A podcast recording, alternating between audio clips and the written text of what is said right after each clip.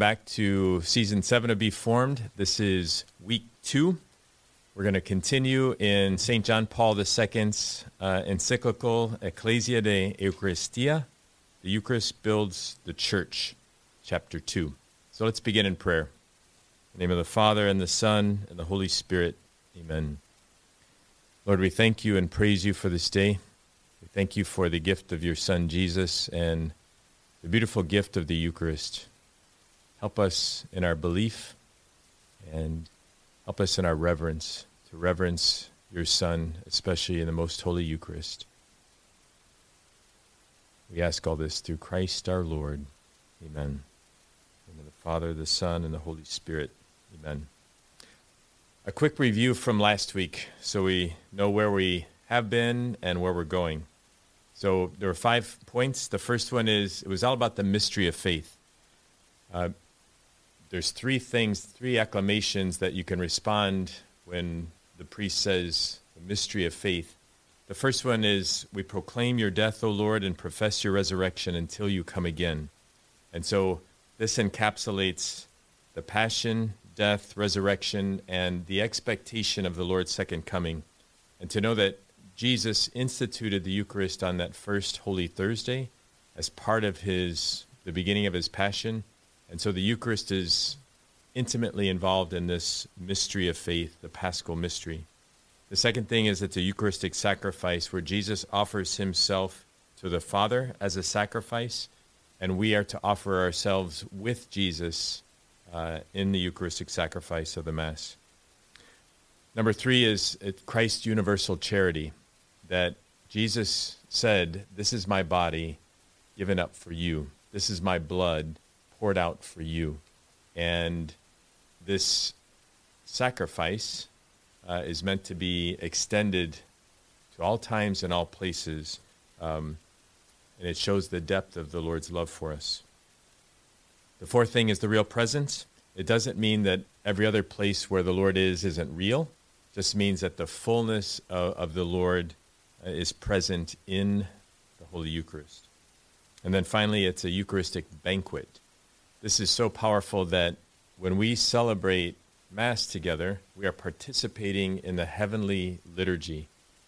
The book of Revelation talks about the angels and saints are gathered around the throne of the Lamb singing, Holy, Holy, Holy.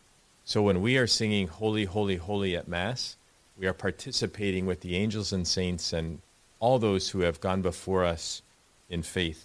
And so it's both a banquet and a sacrifice to remember those two things. So, with that in mind, let's move on to chapter 2. Uh, and this is about the Eucharist builds the church.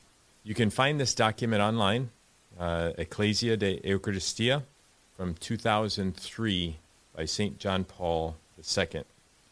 And so he, he begins by saying, after we look at the Eucharist as the mystery of faith, now he looks at the Eucharist as the, the source of the strength and growth in the church. So, how does the church grow? He says basically, every time Mass is celebrated in a church anywhere in the world, the church is, is strengthened and grows. And I often think about this. Imagine the world without the Eucharist. Imagine the world without priests we know how difficult things are right now. Imagine without the presence of the Lord in this beautiful sacramental way throughout the world. We need Jesus in the Eucharist. We need the priest to continue to offer this sacrifice of the Mass throughout the world.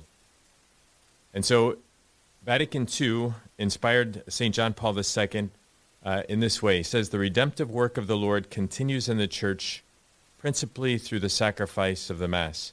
And the faithful are unified uh, in the body of Christ, um, in the Holy Eucharist. And he says we can't overemphasize the importance of the Eucharist in the life of the church from the very beginning of time. So we know that Mass has been celebrated from that first Mass on Holy Thursday uh, throughout the centuries, every day, uh, you know, and millions of times around the world every day. So, three main points today the Eucharist at the beginning of the church, the Eucharist brings unity and worship of the Eucharist outside of Mass. So let's begin at the beginning of the church. So Jesus gathered his first apostles, the 12 apostles, around the table at that Last Supper. And it was at this Last Supper that he instituted uh, the Eucharist so that the faithful might always share in the spiritual fruits of the sacrifice on Calvary. So think about this. Remember the 12 tribes of Israel. These were the 12 sons of, of Jacob, whose name was changed to Israel. And they scattered. They scattered throughout the world. And the, the goal of the devil, and devil in Greek is diabolein, meaning to scatter, his goal is to divide and conquer. He wants to scatter us and keep us from unifying. And Jesus, in his beautiful priestly prayer in the Gospel of John, says how he prays that we all might be one. Jesus says, Just as you and I, Father, are one, I pray that they might be one in us. And so Jesus came to unify, to recapitulate, to bring back together the 12 tribes of Israel, meaning people of all languages uh, and places. And so wherever you see division and scattering, the enemy is involved. Wherever you see unity and uh, bringing together, Jesus and the Holy Spirit are involved. And so, by him gathering 12 disciples, what he's trying to do is to gather the nations back together, especially around the Eucharist. Um, so, the, the 12 apostles lay the foundation of this new people of God, he says, the, the new church that's being uh, brought about. And so, once again, every time Mass is celebrated around the world, the church is being built up and strengthened. And none of us wants to imagine, you know, during the the um, the pandemic, when churches were closed, I thought, wow, the the enemy is really at work here, trying to keep us from the Eucharist. Right? He knows how much the Eucharist strengthens and builds up the church, and so um, remember this that every, every time we go to Mass, not only is it a, a personal encounter with the Lord, but it's a building up of the body of Christ throughout the world. So through the Eucharist, Jesus made it possible for us to be one body in Him, to be one with God, Father, Son, and Holy Spirit. And He instructed His apostles to renew this supper, to do this in memory of me in all ages and all times. So in Holy Communion, think about this. I, I, found this to be interesting what the Pope said. In Holy Communion, we not only receive Jesus, but he receives us. And John Paul II talked about Jesus has a desire to be one with you. So often through our own sinfulness and our own brokenness, we think, who am I? God, God can't love me. But he desires to be one with you in our baptism, we become beloved sons and daughters of the Father. And then through uh, the Eucharist, on a daily basis, if we so choose, the Lord wants to be one with us. So, communion with Christ in the Holy Eucharist has been a sign of salvation for all the nations. And we talked about this a little bit, and, and next week we're going to talk about the apostolicity of the Eucharist, meaning the church receives its mission to be apostolic, to go out, to be sent in the Eucharist. Uh, and we hear in John chapter 20, verse 21 As the Father has sent me, even so I send you. So the Lord is building up his church not just to be this nice, cozy atmosphere, but to be sent out on mission to share the good news. The second point confirming the church in unity. We've touched on this a little bit. So in baptism, uh, the members of the church are unified as children of God. So if I'm a son of God and you're a daughter or son of God, what does that make us in God? it makes us brothers and sisters. We truly become part of the family of God. Remember in the scriptures, you know, they came to Jesus and said, Your mother and your brother and sisters are, are outside and he says, Who are my mother and my brother and my sisters? He says, He who does the will of God is my mother, my brother, or my sister. And so through baptism, we're incorporated into the body of Christ.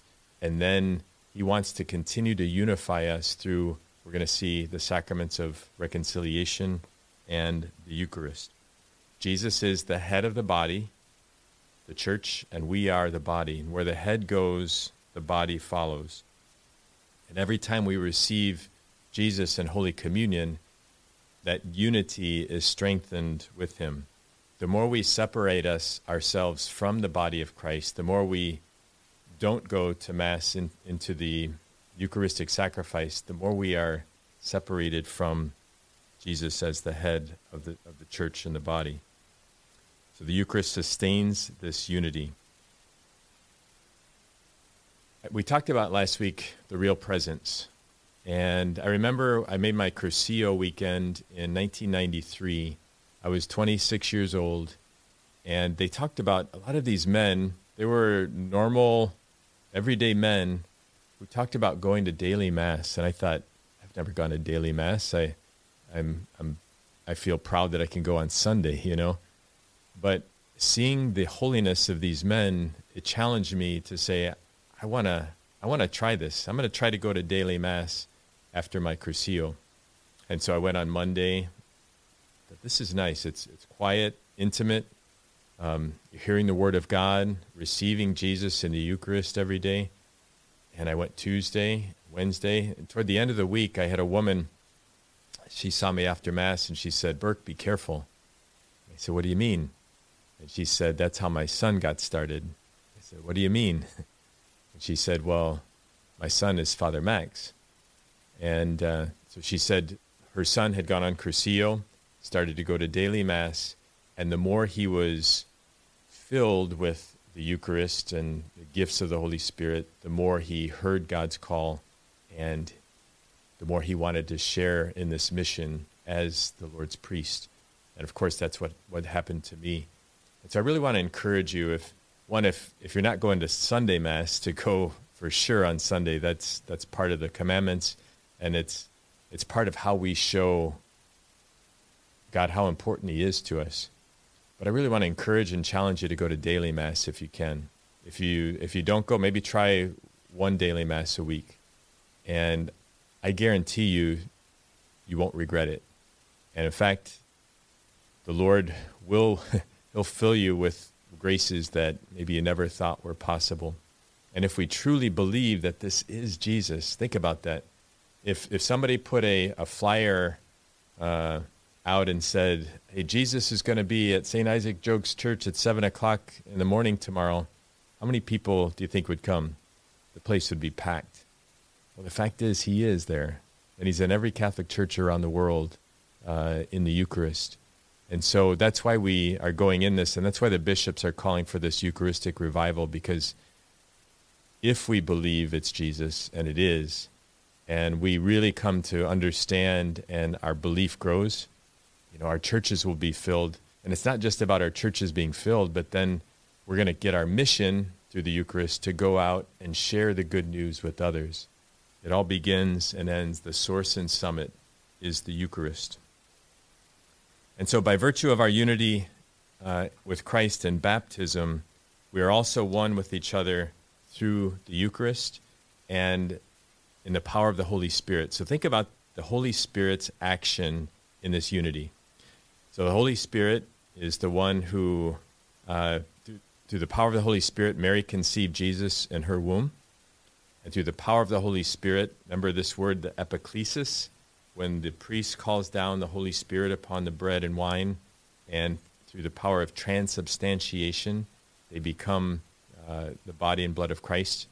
And somebody asked me a good question when exactly does it become the body and blood of Christ? So it's the combination of the epiclesis, the calling of the Holy Spirit, and then saying the words of Jesus This is my body given up for you. This is my blood poured out for you. The words of institution, they're called.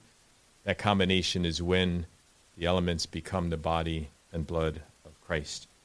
And so the Holy Spirit, the same Holy Spirit that conceived Jesus in the womb of Mary, is the same Holy Spirit that transforms the bread and wine into the body and blood of Christ. It's the same Holy Spirit we receive in baptism. And so the Holy Spirit is being strengthened within us every time we go uh, to communion and also in the sacrament of reconciliation, which I will, I will get to in a minute. The Pope then goes on to talk about, in the second point of unity, we all have a tendency toward division. He called them the seeds of disunity um, due to original sin and our actual sin. So we have what's called in, in theology concupiscence. We have a, a tendency towards sin. We've all experienced it. There's a piece of us that, in, in all of us, that we don't want or don't like that moves us towards sin, as he calls them the seeds of disunity. The Eucharist, he says, gives us the divine grace to work against these seeds of disunity. So if you're struggling with something, you know, it, it, obviously if you have a, a, a mortal sin, so mortal sin is you know it's wrong, you do it anyway, and it's serious or grave matter. We should go to confession before we go to communion, right? Because communion is the greatest sign that we have in the church to say, I am in union with the Lord and I'm in union with this community. And so that's why Jesus says, uh, or St. Paul says in Scripture, you know, if you have a problem with your brother, leave your gift at the altar, go reconcile, and then come back. And then that communion takes on a deeper meaning. And so the combination of reconciliation, when we take our, our sins and ask for forgiveness with a contrite heart, and Jesus through the ordained priest, says, I absolve you from your sins. That brings you back into unity, union with God. And then communion takes on this, this beautiful, deeper meaning uh, of unity with God and with the community. So we have this strong connection between the Eucharist and the sacrament of reconciliation or penance. So sin introduces division. Remember, the devil's goal is for us to sin, to, to divide us. Confession brings unity and uh, with God and with one another, as does the Eucharist. And it says, at the same time, the Eucharist enlightens our minds and inflames our hearts to see what is within us that causes disunity. And he calls us back uh, to union with himself. So the more that we imbibe ourselves with the gifts that Jesus has given us through the church, confession, and, and, and Eucharist, the more we start to become aware of where we need His graces. The third point is worship of the Eucharist outside of Mass. So, St. John Paul II emphasizes the importance of worship of the Blessed Sacrament outside of Mass. So, he says the real presence of Christ after transubstantiation happens remains as long as the species remain. Meaning, as long as we, we see bread and see wine, those elements that have been consecrated, they are the body and blood of Christ and remain so. So that's why any precious blood that remains after communion is consumed, and any of the, uh, the consecrated hosts, the body of Christ that remain, we put in the tabernacle. It's that gold um, tabernacle. Some say the golden box that's where we put Jesus, and it's usually gold because it's, it's this sacred place where Jesus is present. And I, I remember when I was, wasn't Catholic and I would go into a Catholic church, I remember sensing something different about it. Like, what's going on here? There's a, there's a presence here. And I, I couldn't have said presence then. I didn't understand it, but it felt different. And then when I started to learn about the Eucharist, and the Eucharist is reserved in the tabernacle, and, and that's Jesus. And that's why when we go into a Catholic church, we find the tabernacle and we genuflect because we're genuflecting to God. Jesus is present here among us sacramentally. And so the Pope is, then talks about the importance of, of adoration. So adoration is we put the consecrated host in what's called a monstrance. And a monstrance in Latin just comes from the word meaning to show. So we're, we're sitting before Jesus in silence. And some, I know some people have said that adoration takes away from the Mass, but that has not been my experience.